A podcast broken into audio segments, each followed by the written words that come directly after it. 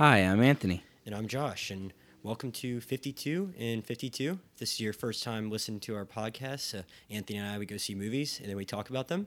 The name comes from the fact that we initially kind of started out with the goal of seeing 52 movies, one for each week in the year. We added the little question mark on because we've already surpassed that for this year.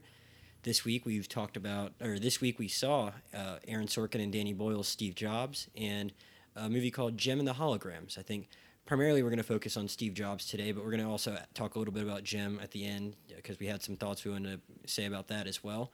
Uh, but first of all, we're going to start with Steve Jobs, which the name kind of tells you what the movie is about, but I think Anthony can elaborate a little bit more on us because it was done in an unconventional way, and I think we want to talk a little about the structure and then our th- and then and then kind of get into our uh, thoughts about it as well. So, Anthony, can you tell us how th- how this movie was very uh, kind of uniquely put together for a biopic? Yeah, yeah. So the way they designed it was that they went through the launch of three different um, products with Steve Jobs. Um, 1984's launch of the Macintosh, the original Macintosh that Steve Jobs was trying to do. Um, 1988, uh, when Steve Jobs is working for Next and is releasing something called the Cube. And the last segment of the movie is 1998 with the release of the iMac. So this movie is done by Aaron Sorkin. Um, and in, if you haven't seen any reviews or anything without knowing, you would absolutely know it was done by Aaron Sorkin by the conversations and the way the movie was done and everything else. Uh, Josh wanted me to go first because he probably he thought that I probably would have a stronger take on the movie because uh, I really don't like Aaron Sorkin very much. I actually thought this movie was fine. I don't think that it deserves 90 whatever the, all the positive reviews that it, that it has 93% on Rotten I would probably give it a, a thumbs up instead of a thumbs down but I would put it somewhere Okay, so you're more the- positive on it than I expected. Sure, yeah, I'd probably put it somewhere in the 50 60% range Okay. ish. I don't Yeah. I don't know. Uh, Aaron Sorkin does his whole thing in the movie. Uh, I mean, there's just a lot of conversations. Uh, everything is just it's so Aaron Sorkin-y. That's the thing that I really couldn't get past. Okay, well, I went into it kind of expecting to just think that he. I knew about the three act structure. I think one- a couple of our friends we saw it with didn't know it was going to be heading in that direction exactly, and thought it might. Maybe they thought it was going to be a more traditional biopic, and I'm fine with finding unique ways to do things. I like when it's more just kind of a slice of uh, that person's life instead of trying to tell their entire life story because those get pretty routine and um, not so creative. So I, I like the idea of doing it a little differently. But when I heard it was going to be, I actually heard the specifics that it was going to be backstage at three product launches. So I thought this was going to be an opportunity for Aaron Sorkin to just completely go full Sorkin and be like a worse version of Birdman, if you will, and just have people talking, talking and talking backstage. And I thought, wow, I the last big thing Sorkin did, I didn't really enjoy in the newsroom, and this this could just be a two-hour version of the newsroom, and I'm gonna hate it because he's just going to use it as an opportunity to preach for two hours, and that didn't really bother me as much. The walk and talking, because that's his signature thing, the walk and talk. It didn't bother me as much as I thought it would, and I think it's because the dialogue was actually pretty crisp and not too not too stereotypically quippy and trying to be too cute. And I thought it was pretty actually well written, com- very much so compared to the newsroom. So that's not what actually bothered me about this movie as much. I, while yes, you can tell it's an Aaron Sorkin thing, I thought that his writing was just strong enough that that wasn't the thing that actually bothered me the most. Yeah, I didn't say it was the worst thing, but it, Yeah. it definitely was full Aaron Sorkin. the The conversations were good. I actually laughed a couple times. Like, I I didn't really think I would laugh at very many Aaron Sorkin jokes, uh, but it was it was fine. The walk and talk thing didn't bother me, except for the let's walk and talk every time that they were doing it kind of thing.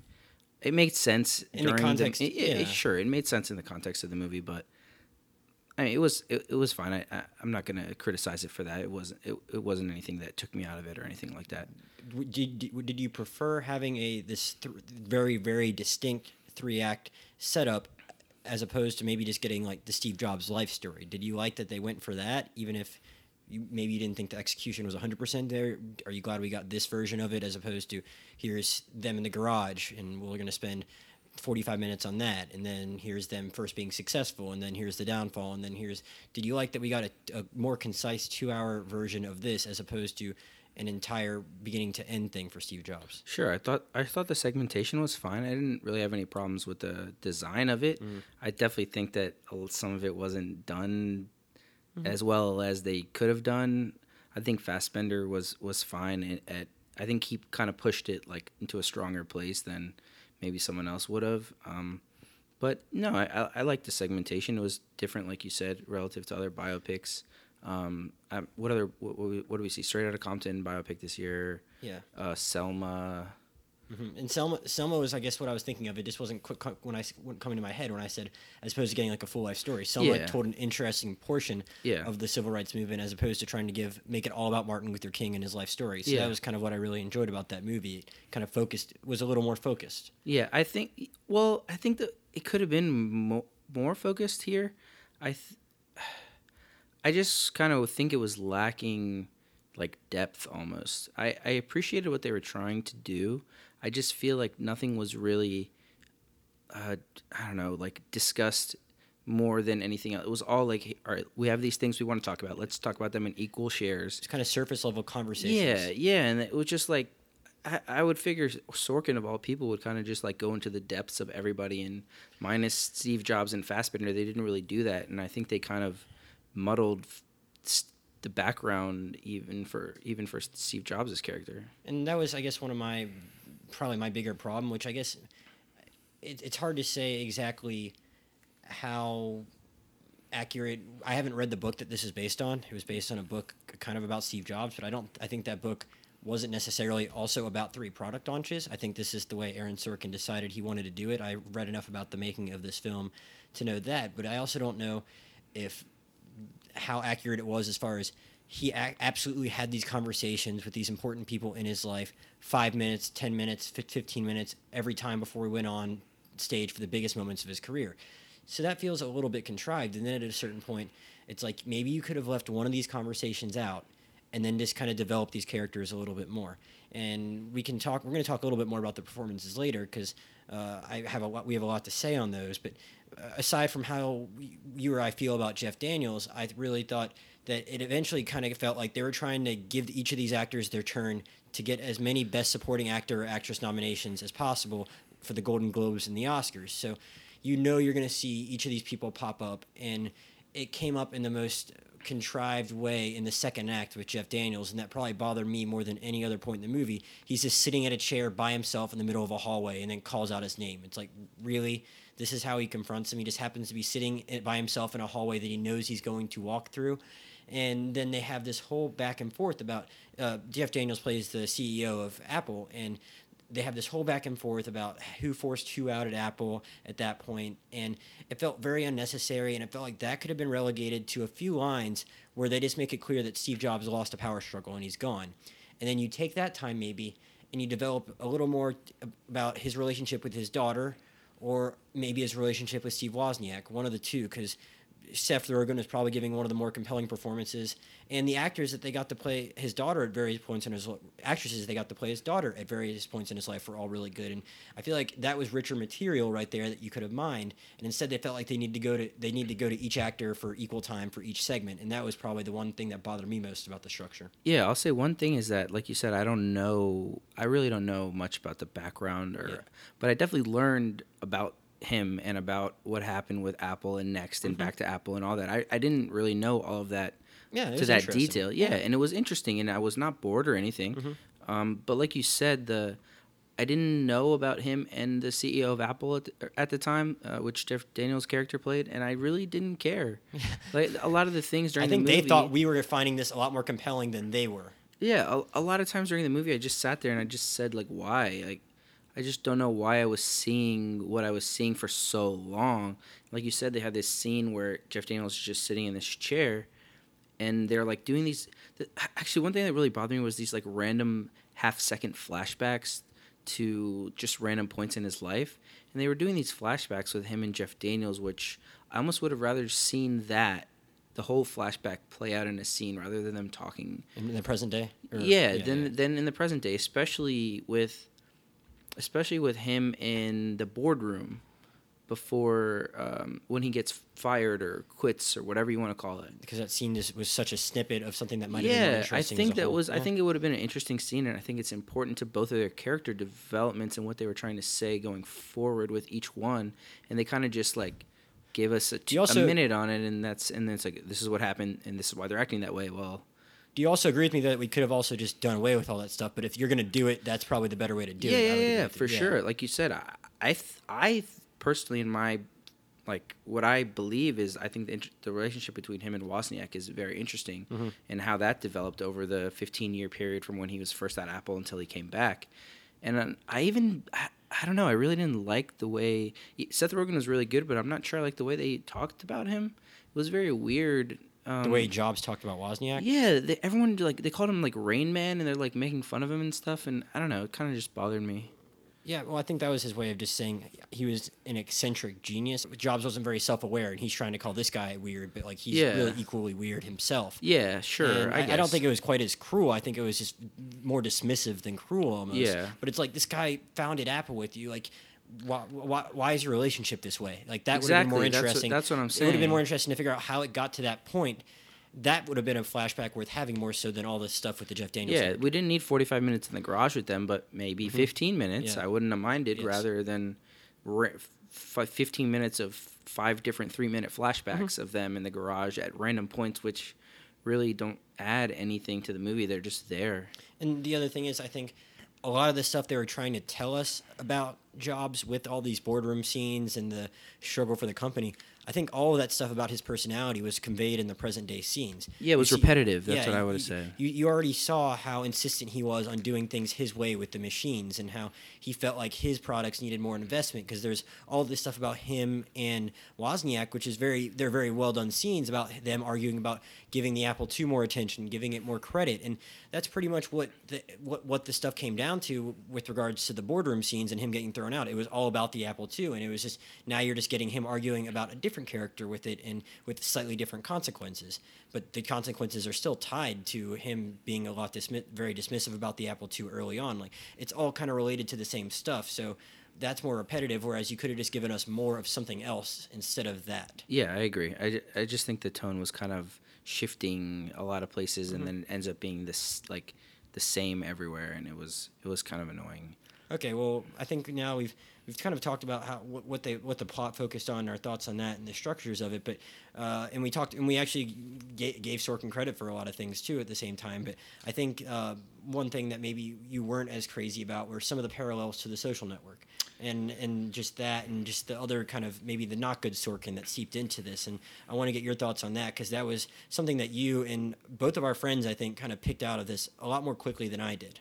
Yeah, I think the first thing is we were walking out of the theater, and our friend Matt said, "Oh yeah, he took that line from from this, and and the same character, and this character said it in Steve Jobs." And I was like, "That's exactly how I feel." I think that's like a common criticism of Sorkin is he just takes his own stuff and puts it back into his new stuff, which is is fine theoretically, but I feel like you should express it differently. Not, I don't even mean like literally differently, but you should just have like a new take on things.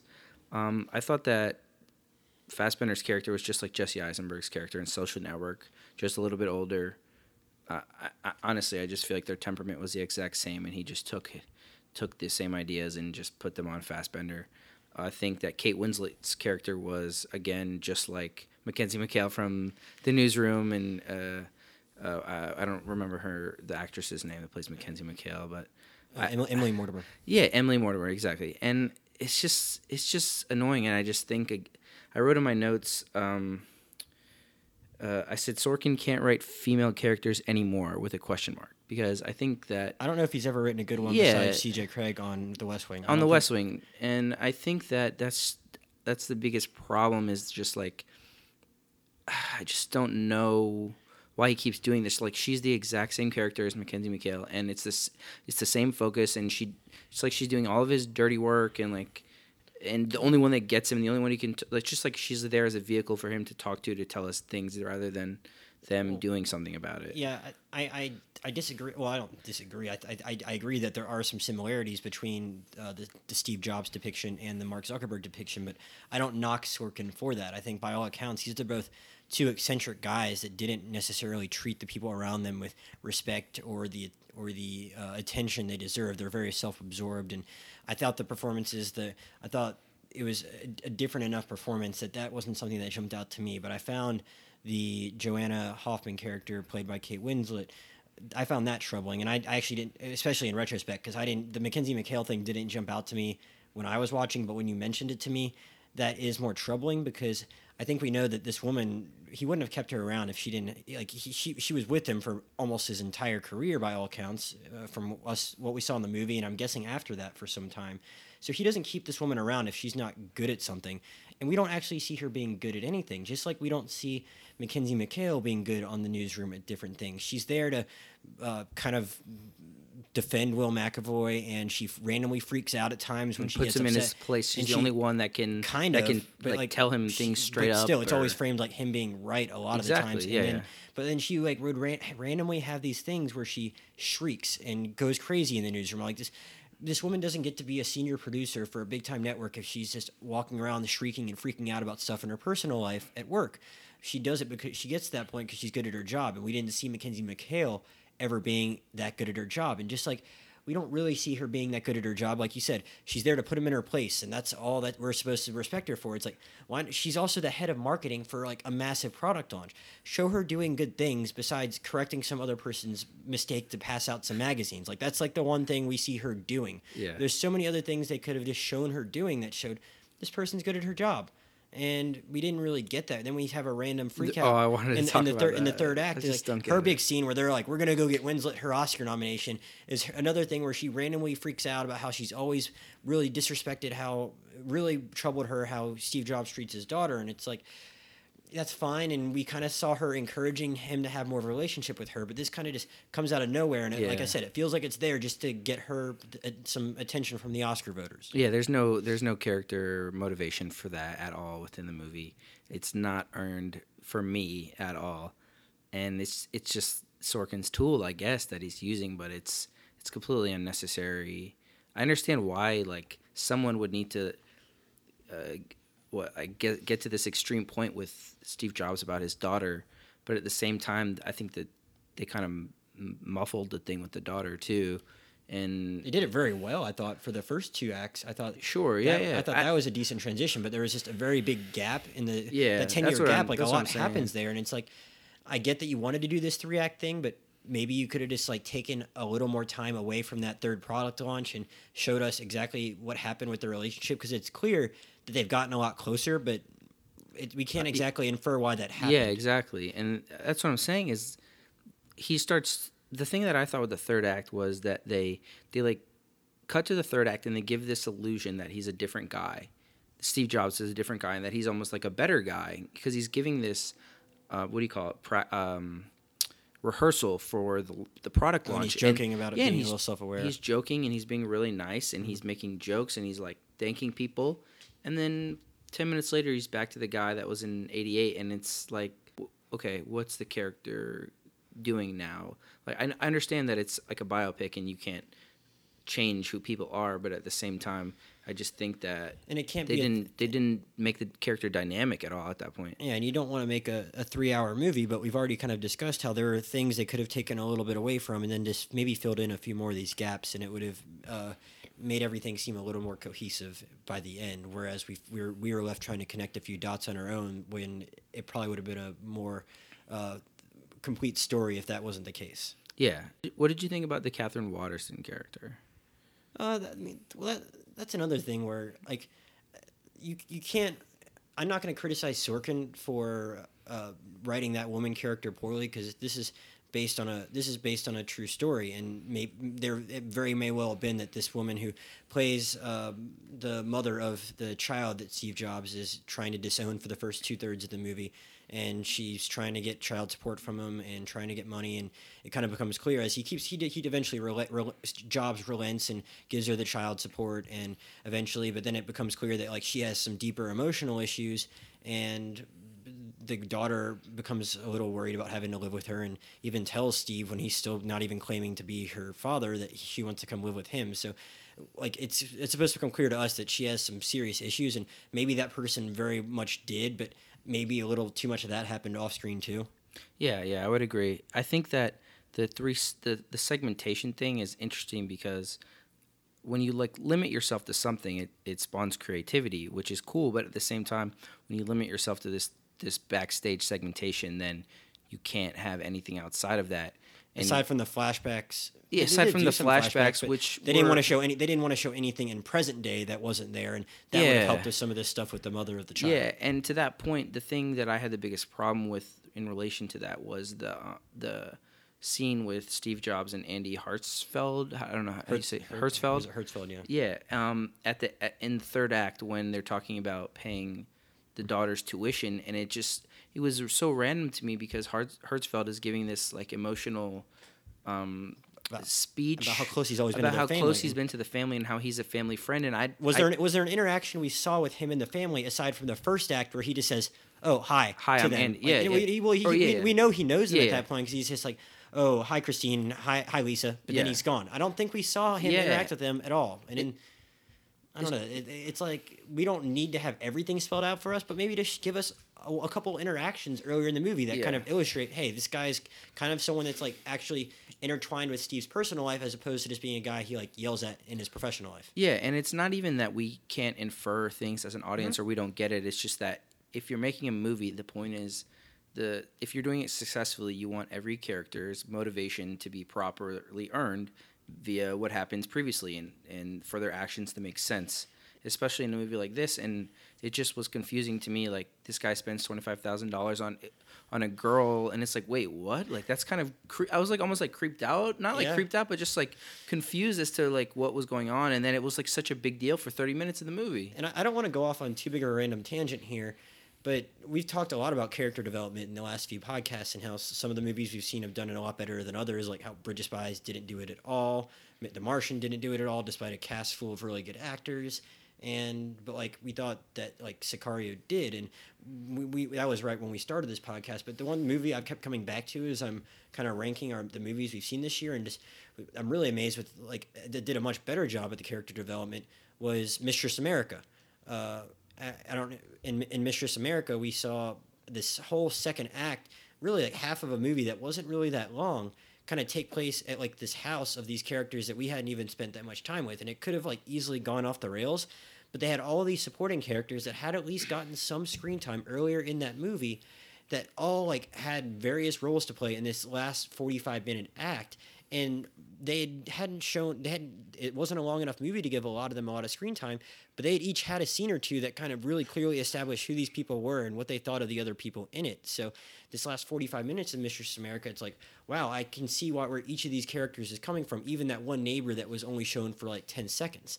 And here it's like you only you have a lot you have fewer characters to deal with yet you develop them less. And it was the same thing with kind of with Bridge of Spies and The Martian where it's like you had more time to work with and fewer characters yet you still did a worse job of your character development than this hour and 30 minute indie movie Yeah, no, I completely agree. Um, so I think we wanted to talk about a little bit about the performances, and I think we should start with. Well, I, I, I did. I did have one other thing I Sure. wanted to kind of talk about that I thought was interesting because I want to make it clear that why we dis, while we did just criticize a bunch of different things in that section, I thought one thing that I thought that was a like just a thought on Aaron Sorkin, which for for why I like this movie better than a couple other things he's done recently is I think one interesting thing about it is I think he does. I think one of the main criticisms pe- people have had about him in the past is that, specifically with the newsroom and the West Wing, is that he gets too preachy, and that was one of the things I was kind of worried about going into this movie. But then I realized after we're going in that one. When he's working from more specific source material, I think that gives him an opportunity to, or makes it so he doesn't makes it so he doesn't have the opportunity Yeah. to do that. He has to be for- focused more on just conveying the people that he's talking about. But I think one thing I remember hearing about with the social network and why it was so good was that he didn't really have a fondness for the characters that he was writing about. Whereas like Will McAvoy's kind of like his his hmm. his his microphone for spou- espousing his political beliefs, just like on the West Wing, even more so with the Democratic president. Here, I thought it's just a lot easier for him to write a compelling character when it's like that guy's not perfect. While there were those similarities there, I think it's just interesting, and I think he does a better job of that. And we we talked like last week with Bridge of Spies, we're like, this guy's too perfect. And while that was a true story, it's like maybe the, maybe they, those writers were just hamstrung because they couldn't think of they didn't want to make up something bad about a guy. But here it's like I think Aaron Sorkin can't limit himself in that way where he wants to spout off his stuff and he can just actually focus on writing something where pretty much everything that he has to write about this guy is kind of negative. We, we all of his redeeming qualities we already know because we're sitting here on Macs and iPhones and everything, and we kind of know that. And I think that was kind of one of the strengths of this movie is that I kind of just want to mention is I think he's probably just a much he, he can't play into his own weaknesses when he's giving us given when he's given a specific person. Like I didn't love Moneyball, but that was more because I didn't think he knew about he, I didn't think he knew anything About about, baseball. I don't think he knew anything about baseball. Like the first scene of that movie, the general manager is like in another general manager's office talking about a trade, and it's just dumb. But like so like maybe it's not always a true story, but I think that's one thing I'd like to see him do more is like well, yes, you can write your own fiction, but just try not to write fiction about like a guy that you want to just use as your own mouthpiece. Yeah. No, you're right. And if you have, you don't have anything to add to that, you disagree. Nope, yep, Okay. yeah. Okay. I, I, I just had to add in that one rant there because that was one thought that was just kind of jumping out at me as I was kind of watching this. Um, but yeah, we, we can we can move on to the performances now, and uh, I guess, and we already talked about Fassbender a little bit, but it seems like right now, but part of it's because we haven't seen a few a few big movies haven't been, been seen by critics, but as of now, based on what the movies that most people have seen, it sounds like he is the front runner for Best Actor.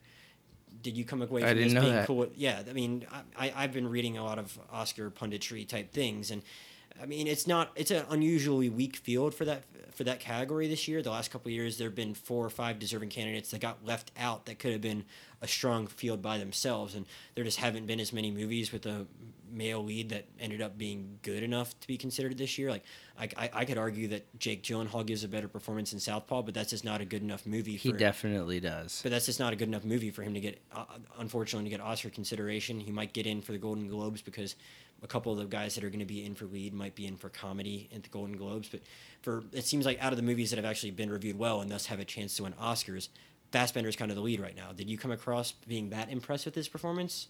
Um, I mean, he was good. I, I don't. I I wouldn't say it was the best performance of the year, but I, I just pulled out my phone and I'm looking at the movies that I've seen this year, and Would you I- agree though that there's not like a lot of Yeah, I really- for lead male performances? man, I really don't know who would win besides. I, I mean, I definitely think Gyllenhaal is probably the best performance out of all 62 movies I've seen this year uh, for male lead. But otherwise, I mean, I don't think Johnny Depp was was better for this. Um, yeah, Rachel, our producer, wrote down Tom Hardy, but I, I don't even think he would count for Mad Max. Um, but he was obviously really good in with the five words that he spoke. Um, Paul Rudd was really good in Ant Man, but that's never going to win. I would say Paul Rudd is better than better than uh, Johnny Depp in Ant Man than Johnny Depp was in Black Mass, personally.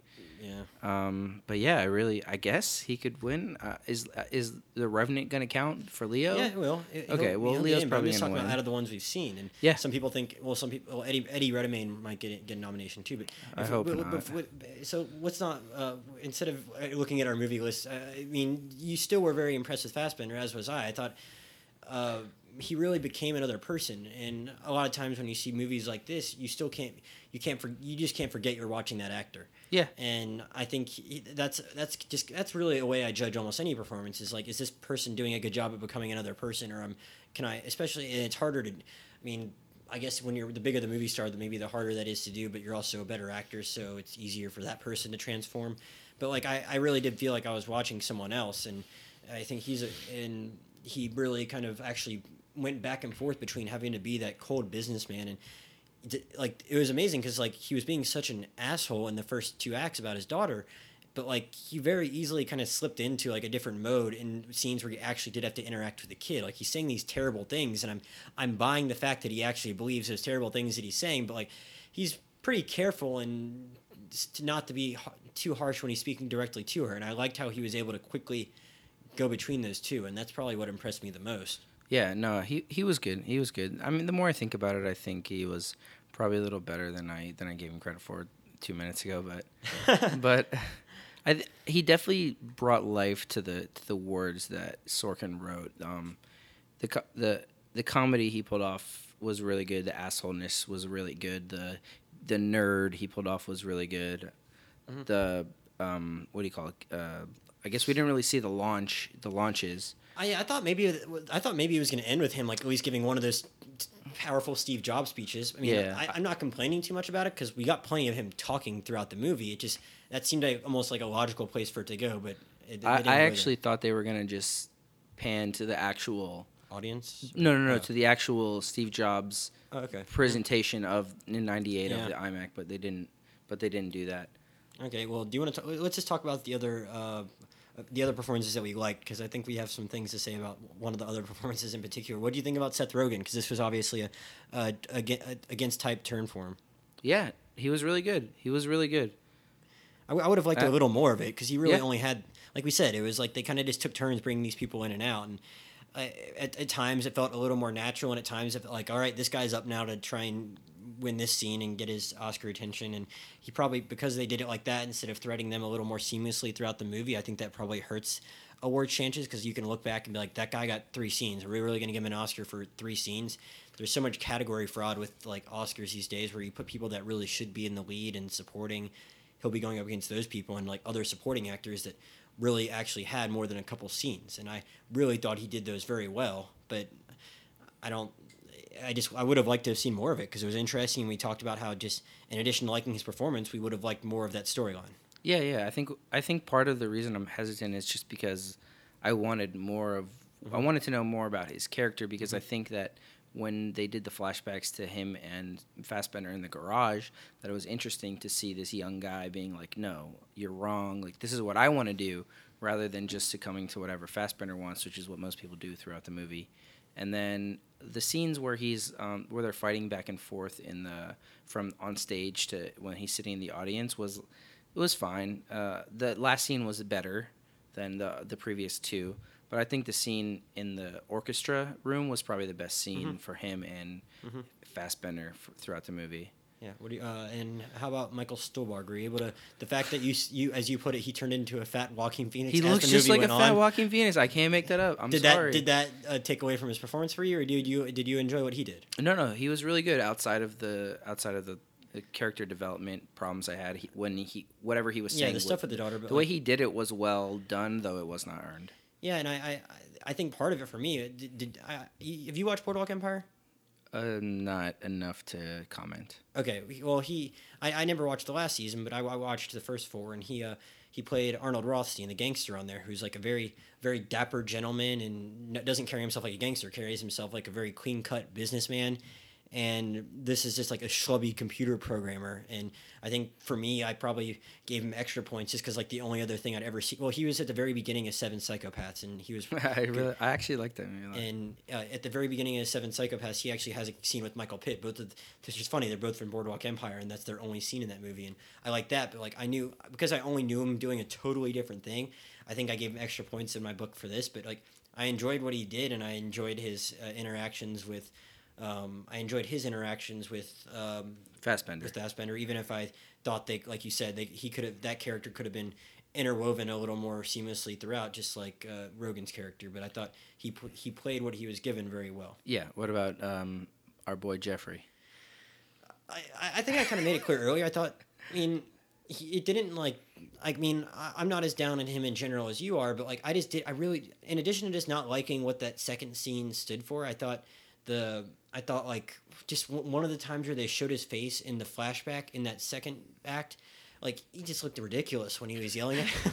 He, Like, I- I he laughed looks so old. Well, yeah, they really tried to age him up. I mean, he's 60 in real life, and they did a good job of making him look younger in the the, the way back flashbacks. And like, I thought he was fine in those scenes, but I just thought like he looked ridiculous in one of the scenes where he was yelling at him. Like, it just seemed over the top, and maybe it was just because he was going playing across Fassbender, who just seemed to who inhabited that character a lot more effectively. I thought than than Daniels probably did there. But I mean, I just didn't really like him in that second act because I didn't like the way they brought that character in for that second act, and I thought he kind of seemed ridiculous in some of the screaming matches they were having. But I mean, he was fine in the the third act. They didn't give him too much to do to to mess up. Yeah, But, thank I mean, God. Like I, I, I think I don't know if like you have anything to add to that. Like if He's, it, he's like, just too cheeky for me at this Yeah. point. I don't know. I mean, he he's I don't want to. I, I He's Aaron just- Sorkin's muse. I so can't we might have to deal with him next- Will McAvoy, and I hate Will McAvoy. So that's. I, I'm sorry, Jeff. Kind of. But the thing is, like, I, I feel like I would we would have almost dwelled on this more if we didn't have so much more to say about Kate Winslet. Yeah. and I I think that's where we have to where we need to end the performance section of this. Yeah. and because it was really funny because like we I think we enjoyed the scene with her in the first act, and that was Yeah. really cool. And Yeah, she was good. The whole first act I was probably like my favorite because like most of the problems I had didn't really arise till later on in the movie, and I thought they just kind of seamlessly had these conversations a little bit better and they flowed a little better as opposed to being kind of like a revolving door of let's bring this actor in, let's bring that actor in. That stuff didn't bother me as much in the first act, so I was enjoying the first act a lot more. Then the second act starts, and Kate Tell, Winslet tell them what happened. so Kate Winslet comes on, and then all of a sudden I hear like a little bit of a European dialect, and I'm a little confused. And I'm trying, I'm racking my brain. I'm like, wait, was that there in the first act? And then Anthony leans over to me. He's like, where the hell did that accent come from? I'm like, okay, I, I- I- I- okay, so that I was right. That wasn't there in the first act. And she inexplicably like has an accent, Eastern European accent in the second act, and then it gets a little heavier in the third act, which is ten years later. And at that point, we figured out, well, I guess she's from another country. But like when you've been in a country for 14 years, shouldn't your accent become less noticeable? it was so strange. And then they, it's just like, oh, you're from Poland, and then they started to make like there was like two or three Eastern European jokes that did not hit, and it was it was notice. yeah exactly, and it was it was so confusing. Like I was I was I It, it really help it, really takes you out of the movie because you're hearing this and you're like, how does like the director, the writer, any person on this movie set, any editor in post production, how does no one notice? Your most movies are in post production for like close to a year after they're done filming, and some do reshoots, especially big budget movies like this. They do reshoots. It's something that you can do.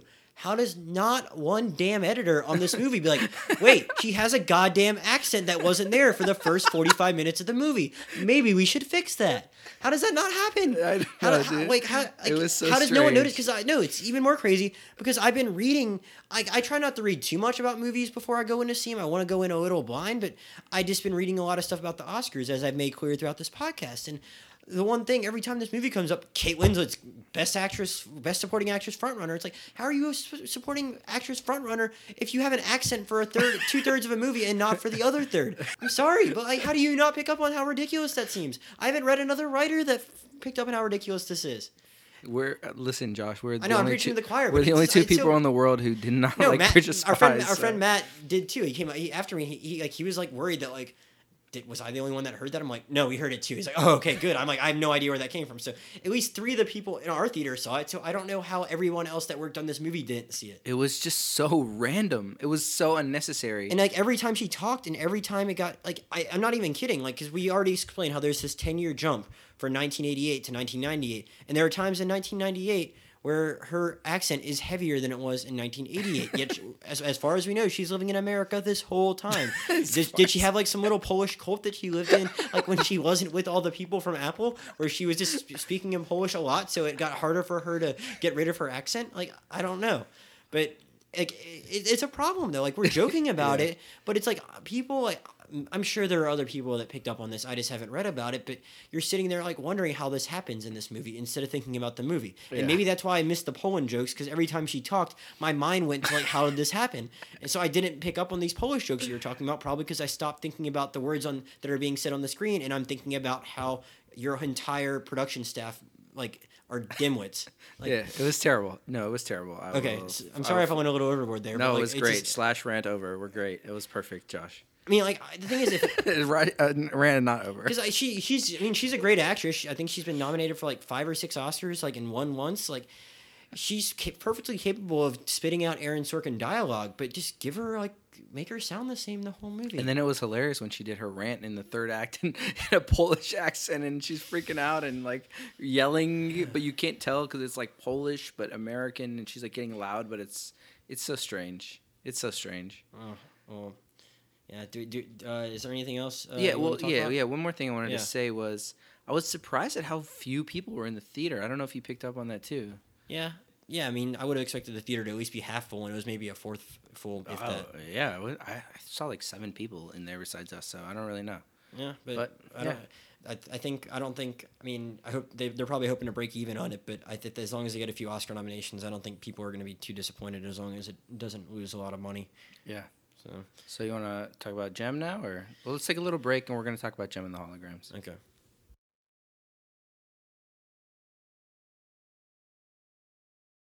So we're gonna give a Our future- our future a shout out to our future sponsor, MoviePass. Um, if you don't know what MoviePass is, MoviePass allows you to pay thirty dollars a month, and it, they'll send you a credit card like a Visa. And what you do is you go to the theater and you check in on your phone, and MoviePass will put money on your account for the exact amount of the ticket you're about to buy. And you can see as many movies as you want per month. The only catch being you can only see one movie per 24 hours. So for you other movie buffs out there that are worried about how much money Josh and I are spending, it's just $30 a month plus concessions. And even if you aren't, even if you're not like a movie person that goes to see like sixty some, seventy something movies, like we'll end up seeing this year. If if you're because if you're in a city that like actually is bigger than the one we're in, you're always going to spend at least eleven dollars or twelve dollars on a movie ticket. So if you even see two to three movies a month, it makes it worth it just because it's easier to budget. And it was a great purchase. And I wish I had gotten it before the beginning of the summer because Anthony's had it for a few months more than I did. Shout out to MoviePass. Our future sponsor, All right, so back we to give much a lot of airtime to anyway. so we're gonna talk about Jem and the Holograms now. Um, if you haven't seen it, you probably haven't.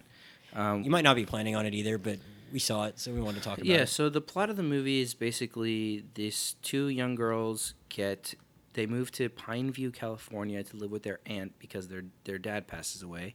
Um, they don't tell us about their mother. It's really unimportant throughout the movie. The dad is the important figure. Um, so they go live with their aunt in Pineview. She has two foster children. So her and her little sister um, hang out with foster children. They grow up. Turns out that they're like a big singing family. They love performing and, and just kind of making music videos and recording things. So the main character, her name is Jerrica. She is very good at singing, but she's very shy and won't share her her songs or her music with really even her family or anybody else. And one night she kind of gets this puts on this wig and kind of feels like a different person and puts a, and makes a a YouTube video that she tries to delete but doesn't. So she like records one of her acoustic songs. Her sister finds it. She posts it on YouTube, and then they get a bunch of hits. And then um, turns out that uh, they sign a record deal, and it's just a story about this this girl kind of like growing up and expressing herself. Um, so it's based on like a, I think a comic book from like the '80s and a TV show from the '80s. Um, it's I think it's pretty interesting source material just from I mean I don't know much about it but from what I've read and what kind of what I've heard other people say um, so like basically in like the comics and stuff this band fights other bands like the Misfits and these other female all female group bands and they kind of just like go at it and it, I don't know I think that the it, it kind of reminded me of like a something that they could have taken the approach of like Scott Pilgrim if they kind of had taken that approach I think I would have I would have liked it even more. I actually kind of liked the movie. I mean, it's it's not that good, but I enjoyed it. It's interesting. You, it's interesting that you mentioned Scott Pilgrim because I feel like that movie focuses on the characters probably a lot more than this one Sure, did. but I just mean in terms of like the sheer weirdness of it. I mean, Oh, this yeah, movie yeah, is so weird. strange. It's like Yeah. a sci-fi Disney kids sing along. I, I don't know. I don't know how to describe it. It was something. It's weird. Yeah, I think they could have uh, set up some of the sci-fi stuff a little more because it it bothered me a lot throughout the movie. Like, I guess we should just say like the hologram thing is like really a good half of the movie is devoted to um, the girls and the person that's supervising their band trying to figure out how to put together this invention that their dad left them that was not co- totally completed and they have to go the mission it's like a it's like a machine that kind of spits out different holograms that ultimately kind of leads them on a little bit of a Adventure. adventure. Yeah, they're on an adventure to solve like all, find all the pieces to make Yeah. the hologram machine work. So it's yeah, it spits out those holograms, and they kind of follow that as like a little treasure hunt. And I just felt myself like not caring about it throughout a lot of the movie. And I, at first, I was mad. I was mad at the end of the movie for like spending so much time on it. But then I realized, well, they're being loyal to source material here. It's a dumb thing to get mad about, Josh.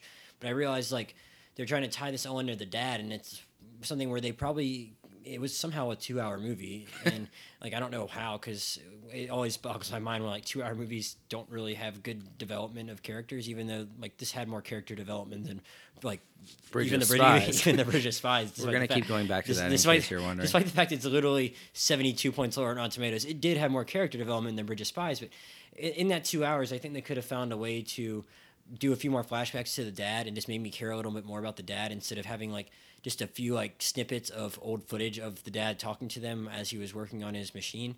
because I felt like I just I would have cared a little bit more about why she was so obsessed with completing this thing if I kind of understood. I, I get that like they're they, they're obviously their mom was never in the picture, and then the dad just very suddenly leaves. So I understand that's important to him, but like why this machine really mattered at all. Like I felt like they could have spent a little more time setting that up, and then I would have been invested in the other half. Because like I thought the other half of the movie had the potential to be really good if you're just focusing on like a girl being thrown into the music industry. There's a lot to good stuff to mine, got good potential material to mine there. But as you said, that was also very limited by the fact that it was a PG movie. Yeah, that's that was what I was going to bring up. The first thing I said to Josh after the movie was the biggest problem with it is that it was PG, and you have these characters who are like, oh, we're rock and roll stars, and we're doing this, and it's like you got these kids that are going to to Hollywood, that are I living guess, in a mansion by living, themselves, living in LA, and it's like it's like we have this history of these of these child uh, singers who get into drugs and get into these problems and this is this is a lot lighter obviously like this is what the source material is and they're trying to like show like they're just like this is for this is a movie for kids. This is, that's what it is.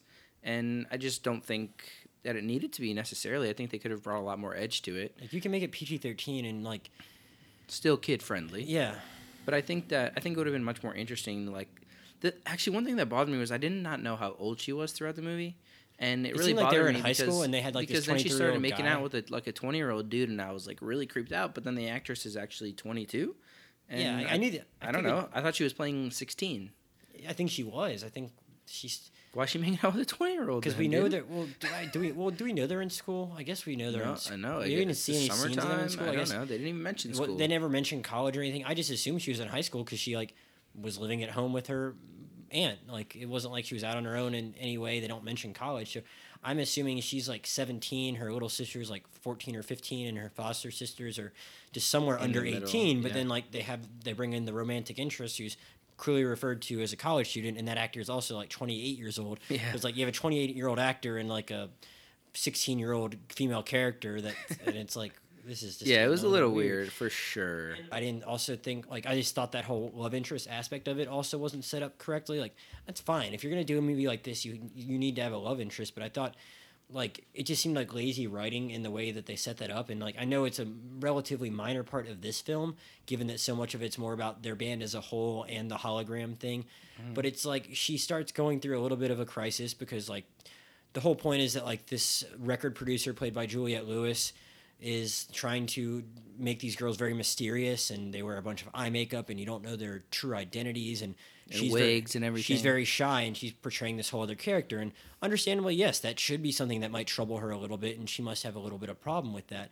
But then she goes to show up and talk. She randomly walks into the room that this love interest character named Rio is staying in, and he's like only wearing a towel, and it's like, oh, sorry about that. But it's like, and he's like, oh, let me go change. So he goes and changes, and then he's he's like, what's up? And she's like, I just have all these problems, and I have no one else to talk to about it. It's like. You have three sisters with you that you like are clearly very close to who like Yeah. there's no reason you can't have a conversation with them. It's like I thought there would have been like a more not so contrived way to set that up, and that just bothered me in the moment. But like I said, there was some interesting things they could have done here because I think it is like an interesting conceit for a movie where like it's while there are a lot of movies about show business out there, like how many movies over the last few years have there actually been about something like this specifically, like girls being new to this scene or something like that. I think it's a potentially very rich source material er, and rich subject matter that we don't see explored often. And I just it, that's why like as much as as in, as like lowly rated as this movie is, and as few people are probably seeing it based on the attendance in our theater. I- I feel like we're still talking about it because we think it had the potential. And while neither of us completely hated it, like Bridge of Spies or something like that, like we do think it had the potential to be so much more. So Yeah, I, I, like you said, uh, Rachel wrote down the Runaways on a piece of notepad paper for us. I actually haven't seen that. I- But- yeah, but that's I- also like a it's a it's a true story, so it's like a biopic, right? So yeah, it's different than this. Um, I just think that they didn't really take that many risks when I think it could have been so much more like interesting if they did. Like the first thing I thought of was Scott Pilgrim because of how weird this movie was. It was like sort of sci-fi, like we need to solve this problem, and I think it's interesting that like it's an interesting journey, but they just they just made it PG, which is I don't know, it's makes it a little boring for us. I mean, yeah, we're 24, but maybe we shouldn't be seeing this movie alone at a matinee showing, sure. But um, I don't know. I, I, We, we were almost alone. That would have been really funny if we were the only two in there. But then another family joined us. Josh and I are not a family, but yes, a, a family, yes. a family joined us. Um, and yeah, so I just think that I think that it could have been it could have been more interesting, and I think that I read a lot of things that the music was terrible. I didn't think it was that terrible. I just think it they're like I they thought, keep. the, I thought the main song in that was better than Pitch Perfect 2. oh my god, yeah. I, I probably, I mean, I enjoyed Pitch Perfect 2 more than you, but as a movie, I think, but th- I, I agree the music in that wasn't very good. And they're both Universal things. Um, ironically, they dropped a Hailee Steinfeld song in there, which, and she was in Pitch Perfect 2. And, but um, the original songs in here were better than what they did in Pitch Perfect 2. Yeah, and I think it's I think it's interesting to like see this 18 year old girl who's like scared of of sharing the music and like her story as being like an inspiration to other people to be able to to be able to like share themselves and not be able to and like be able to shy away from who they really are because it's like this girl has to dress up and like be someone different in order to express herself and I mean, I get like you know that's not what you ultimately want as a person. You want to be able to be yourself and express yourself and make music and all that. And I think they just should have explored that more than And I thought she, I thought she was really good. I never seen her Yeah. in anything before. I don't think Yeah. I've seen. And I thought the girl that played her sister, I think she's doing some other things. I think her name's Stephanie Scott. Yeah. Yeah. And I think she's been doing some other things lately and gotten some roles and other stuff. The the other two girl sister, the two Foster sisters weren't really as experienced actors. It's because they're not white, actresses. Josh. They, well, they just didn't cast experienced actresses for those roles, so they didn't. They just didn't give them much to do Which is fine. yeah, you don't need to have every character get a lot to do, but I thought you could have had them interacting more and given her a little more because I thought she actually was very good. But in it, the way they kind of set up, and we're not giving anything away by talking about this because the trailer kind of gives it away. And because you haven't seen it. Well, that well that too, but there but like the trailer gives away how the band has a little bit of a fracturing. It only lasts for a little bit, but the um I didn't like the way it was set up. It's like she has to go sign sign away her whole band and go solo f- for reasons that aren't really explained, given the fact that they're kind of killing it at every single performance that they do. So it's unclear why they want her to go solo. But it's not like any of the other band members are terrible. But they, they could have actually derived. There's a lot of interesting drama that because these girls are so clearly close, and then to have them actually rip apart believably would have been an interesting thing to explore. But they open and close it so quickly and don't set it up that well. And I thought you could have given these actresses some moments interacting with each other aside from going on treasure hunts. Yeah, and especially with like her having her her biological sister and then the two foster sisters. And I th- actually thought it was kind of weird that they I don't know, I just think that the little sister might have been even like jealous because like all these holograms and stuff were just about just about the older sister and her dad and it was Good I don't know.